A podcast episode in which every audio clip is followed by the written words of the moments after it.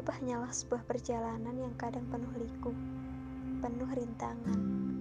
Kalau kita di titik terlemah, kita butuh seseorang yang menguatkan kita untuk selalu senantiasa di jalannya. Kadang kita kuat, kita butuh manusia yang menjaga kita supaya tidak sombong. Sebuah mimpi kadang terlalu indah untuk dinikmati sendiri, hingga kadang berniat mengajak orang lain untuk merasakan mimpi kita. Dan aku berharap sebagai kawan kita bisa seperti itu. Saling peduli, saling melengkapi, dan saling mengerti. Mungkin kita kawan maya, tapi semaya apa pun kita, bisa kan berkawan secara nyata? Percayalah, nikmati saja prosesnya. Hasil mah akan mengikutinya.